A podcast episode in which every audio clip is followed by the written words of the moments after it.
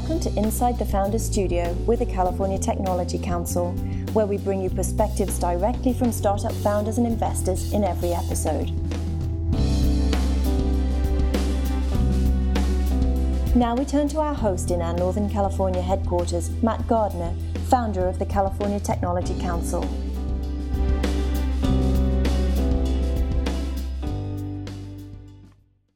Today's episode of Inside the Founder Studio, we're talking with Aneet Macon, co-founder of LegSite. Aneet, thanks for joining us today. Well, thanks for having me. I'm uh, happy to be here. So tell us a little bit about uh, what LegSite is and uh, why it's different. Sure. Well, um, the short version is is what LegSite is. It's a data analytics platform specifically focused on the public policy sector. So what that means is uh, we grab as much information uh, and as much data, you know, different document sets, legislation, committee reports, uh, CBO scores, this, that, and the other uh, as we can. And we've written a number of proprietary text analysis algorithms that essentially read all those documents in real time to uh, find relationships between, uh, let's say, legislation and committee reports, or looking historically at, you know, almost 30 years of legislative data to identify what we call uh, ghost authors in legislation. So uh, a bill may have, let's say, five co-sponsors, but you know there could be 10, 20, 30, you know, 100 members of Congress that actually have their fingerprints on that legislation. You know, they've inserted language. Uh, so what we do is uh, we basically process all of this data to, um, uh, you know, clear uh, clear some of the smoke so you can actually figure out what's going on. So, Aneet, of all the industries that are, are being turned on their heads by big data, this one seems the least likely, the most resilient against change. How have you addressed this in a way that's uh, hopefully turning this into a system that's going to be prone to uh, patterns in data turning up uh, in, in an automated way? So, um you know, the when you say the the system that's um, you know reluctant to uh, experience change, you know, that may be true for government uh, in whole, but when it comes to the public policy sector, you know, specifically the creation of legislation and regulations, uh, the people that work in that sector. Um, you know, they need as much essentially business intelligence as they can. So whether you are a trade group or a lobbyist or some uh, an organization or um, let's say a congressional office, it's really important for you to know all of the facts. Like in any other business, you need to know everything uh, that you possibly can get your hands on so you can make the most informed decisions. Uh, and when it comes to public policy, you know, the world isn't too much different. Um, you know, if you have a goal in mind, you need the information in front of you as quickly as possible so you can act on that information. And so what we've been seeing with our customers and our clients is, you know, they've really embraced that that. Um, you know, with the last few election cycles, we've really seen uh, the way that uh, information and data has been used to kind of turn the tide in uh, campaigns and elections and what have you. Um, and I think everyone uh, within the public policy world in D.C. knows that it's just a matter of time before, uh, you know, those sorts of processes and information are actually brought to public policy, um, and we're doing that. It is very exciting. And how do you deal with the regulatory side or the executive branch of this? Is it possible to deal with all the information that flows out of open meetings and, and run them through your uh, proprietary sausage grinder? Yeah, so right now our focus is on um, Capitol Hill uh, as far as sausage making goes from a legislative perspective. And what we're working on right now is a regulatory product that will take a lot of the same concepts and apply that to uh, the regulatory space. Uh, the good news is is a lot of that information is out there in the wild um, just waiting for someone to grab it and actually do something interesting and meaningful with it. Uh, the way it works right now is there's a lot of um, kind of institutional knowledge that goes into um, you know drafting and passing legislation. The same can be said for the regulatory world. So we're trying to take um, you know build on some of that institutional knowledge and actually provide some data, numbers, and information behind that. Is there a way to, I mean, can you get as far as, as even things like probabilities for uh, legislation that may have legs or has survivability, or is it not possible to to reach into the future and do forecasts with this kind of dashboarding? You know, um, that sort of forecasting is certainly possible. Um, you know, but the question is, is how how useful is that information? Um, you know, I can tell you right now from a legislative perspective, you know, something like uh, I'm making up the numbers here, but I'm assuming that they're uh, somewhat accurate. You know, probably something like 95%, maybe even as high as like you know 97, 98% of legislation that's introduced uh, doesn't really see any meaningful action. Um, so from a predictive perspective, you can say, okay, well, you know, we are certain that you know these 98% of bills won't see any action, uh, but it's that last 2% that's kind of tricky, um, and that's the kind of stuff where you know there will be some sort of uh, you know uh, major event that the you know that you read about in the media, or you know something will happen that will all of a sudden get the gears turning, and it's obviously impossible to predict you know what's going to happen in the world that's going to get you know those wheels turning. Um, so you know I guess the the short answer is it's you know not necessarily impossible, but the question is is how useful would it be? Sure. So without asking you to um, you know, betray the confidences of any particular customers. Can you talk about patterns that you're seeing and in how customers are utilizing the information that you're putting out? So have you been surprised or what have you learned from uh, use patterns and, and the trends that you're seeing in, in uh, the way people are sorting through and, you know, keyword searching and indexing uh, what you're making available to them? Uh, so, you know, what we're finding is – you know what our clients are primarily using our service for, um, or I shouldn't say primarily, but you know I would say getting the most value out of is uh, some of the stuff we're doing where you know we're identifying these ghost authors that I was talking about in legislation. So let's say that um, a 2,000 page bill drops. Um, you know that there's going to be action on it within the next week.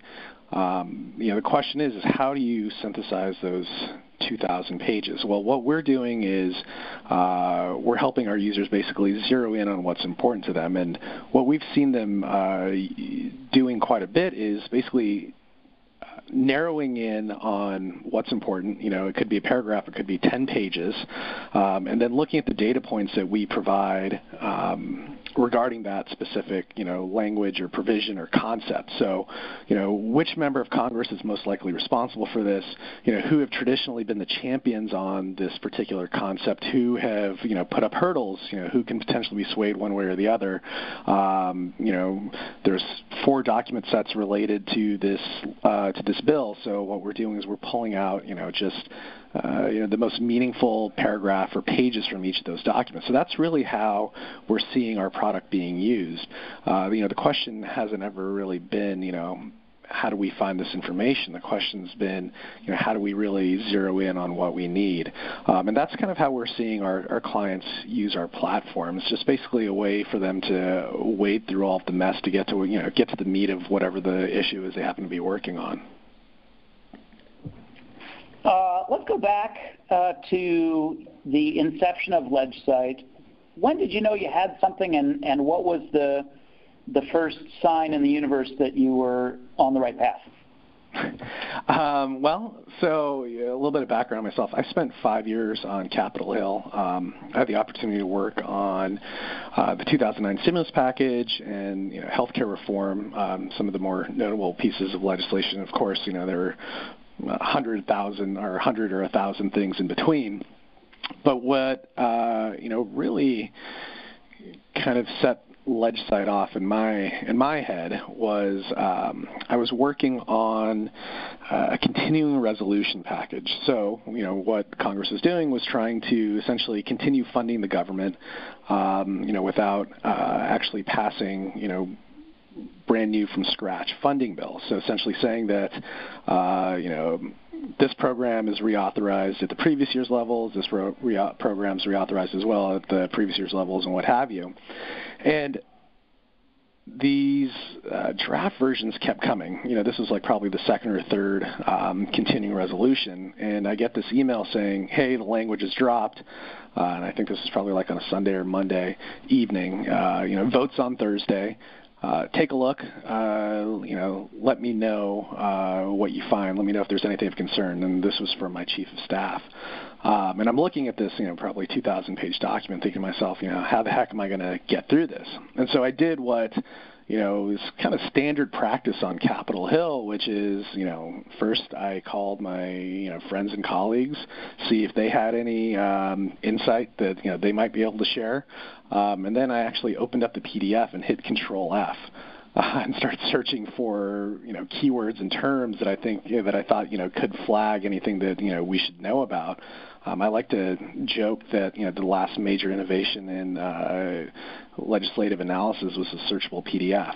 And so from there, basically, what you know what happened was, uh, you know, I started thinking to myself, you know, there's got to be a better way to do this. So anytime something you know annoyed me, bothered me, uh, I thought was completely inefficient, I just kind of kept a notepad going and I just wrote things down, wrote things down, and got to the point where I was writing things down, you know, two, three, four times a day. And this went on for you know six months, maybe even more, nine months, almost a year, uh, before I actually decided to take the plunge. So uh, that's a long sort of contemplative process. How did you go from seeing the opportunity to building a company around it? Can you talk about that process a little bit? At first, I wasn't really looking at it as an opportunity to um, you know, start a business. It was almost kind of a, a way for me to vent. You know, anytime something pissed me off, I'd kind of write it down. Um, and as time went on, you know, I slowly you know, met people who were kind of in, involved in you know the the startup community um, and technology more generally, and you know you know how it goes over coffee, over lunch, over beers. You know, you just kind of uh, start t- talking about things that have uh, been on your mind. And the more and more I interacted with people um, who had a background in technology and kind of talked to them about you know some of the issues I was facing, the more and more I realized that you know this was these were actually problems that were solvable. Uh, so from there, um, I actually, uh, by happenstance, met uh, one of my co-founders, Guy Morgenstern. Uh, we just happened to be sitting next to each other at an event, and we started chatting. Um, and he's uh, he's a developer. Uh, spent a, a number of years uh, working for the Israeli Defense Force Intelligence Corps, doing some um, really really intense data analysis over there. Um, and you know what started as some casual conversations actually kind of uh, turned into a, a real company where he started saying to me, you know, these are things that are these are problems that I, I've worked on in a different context. I think we can actually do this. Um, and from there, uh, you know, we set out trying to actually build a product that would do some of this stuff. Uh, very cool, and obviously a very unique thing. Are you encountering uh, a, a, cohort of startups around the policy or engagement process? Um, so you know, there were uh, a couple startups uh, that were in the uh, engagement, you know, public policy engagement space uh, you know, before we we entered the fold. Um, and, and, since then, um, you know, we've seen some more companies uh, pop up. Uh, it certainly hasn't been, um, you know, uh, a, a, giant rush, but I think people are slowly starting to see, uh, realize the potential here. Uh, you know, particularly considering. You know some of uh, you know some of the, the, the great progress that's been made uh, from the open open gov uh, I guess movement you know making sure are helping to get you know data out into the wild into the public so people can actually see it and interact with it and understand how their government's functioning.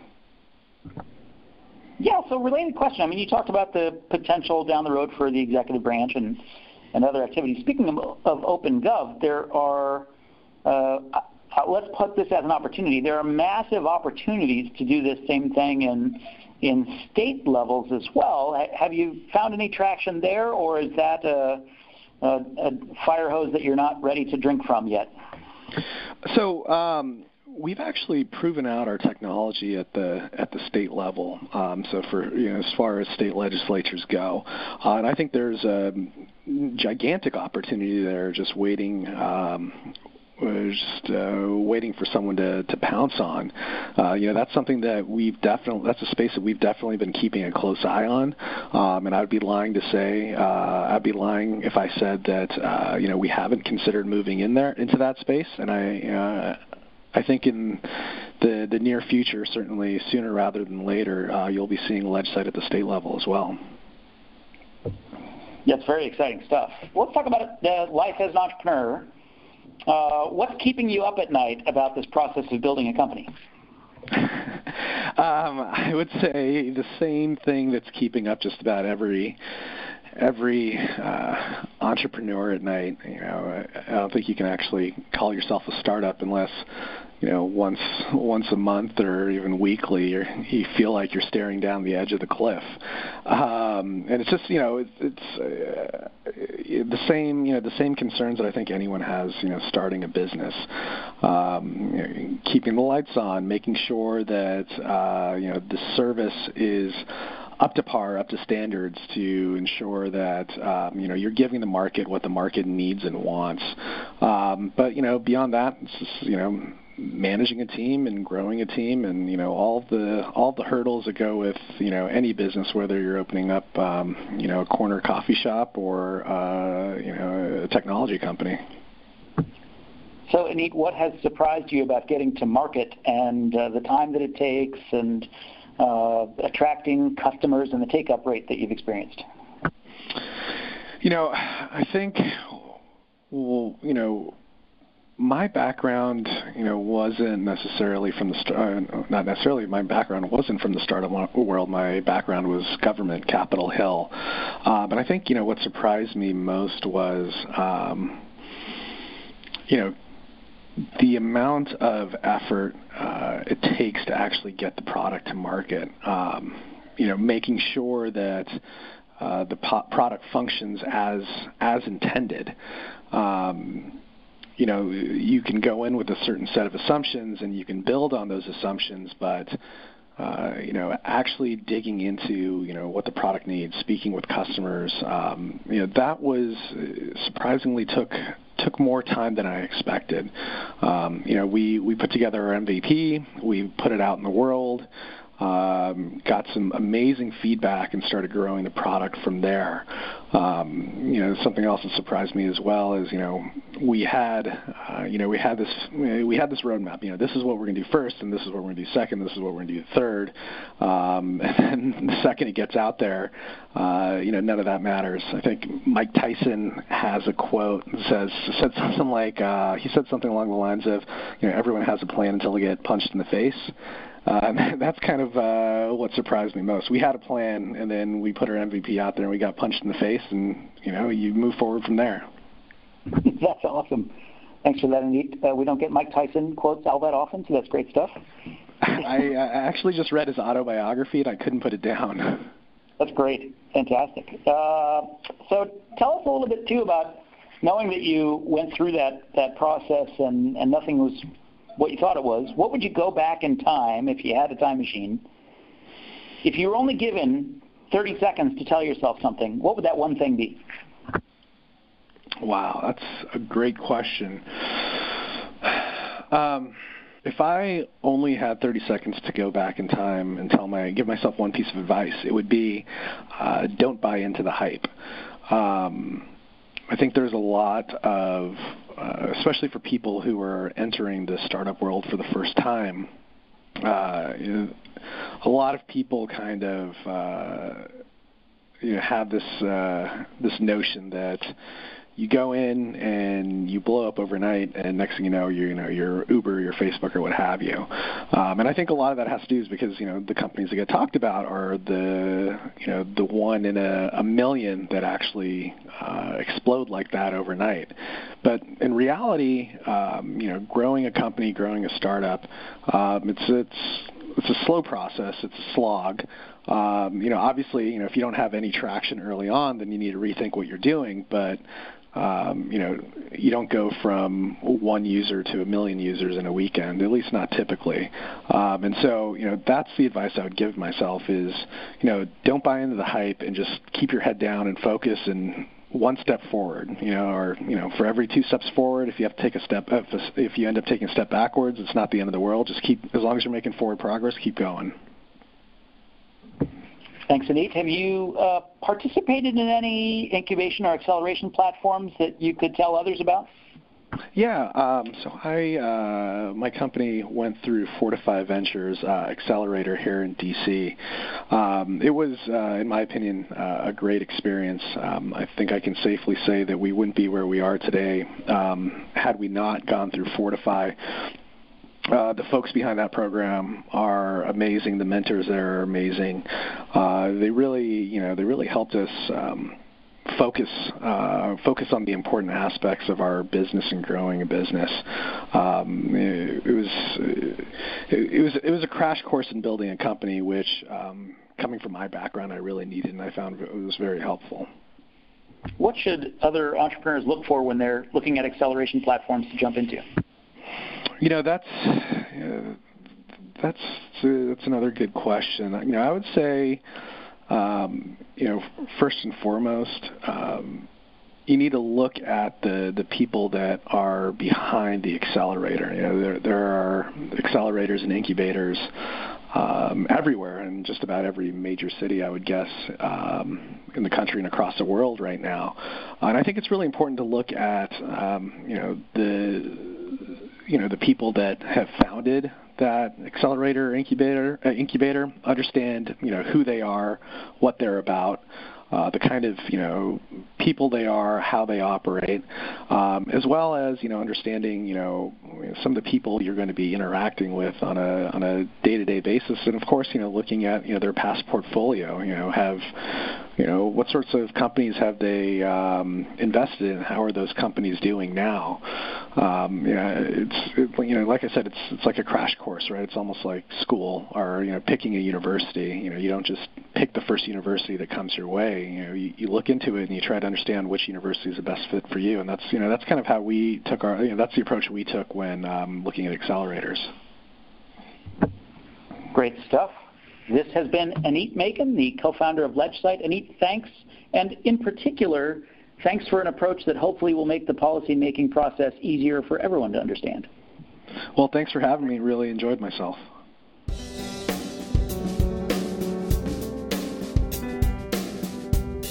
This episode of Inside the Founder Studio has been brought to you by 71 Pounds, providing California Technology Council members with shipping audits and refunds.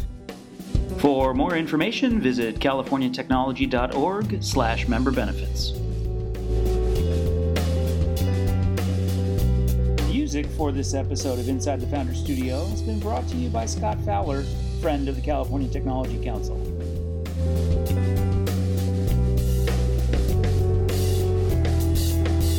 Inside the Founder Studio is produced in Northern California by the California Technology Council.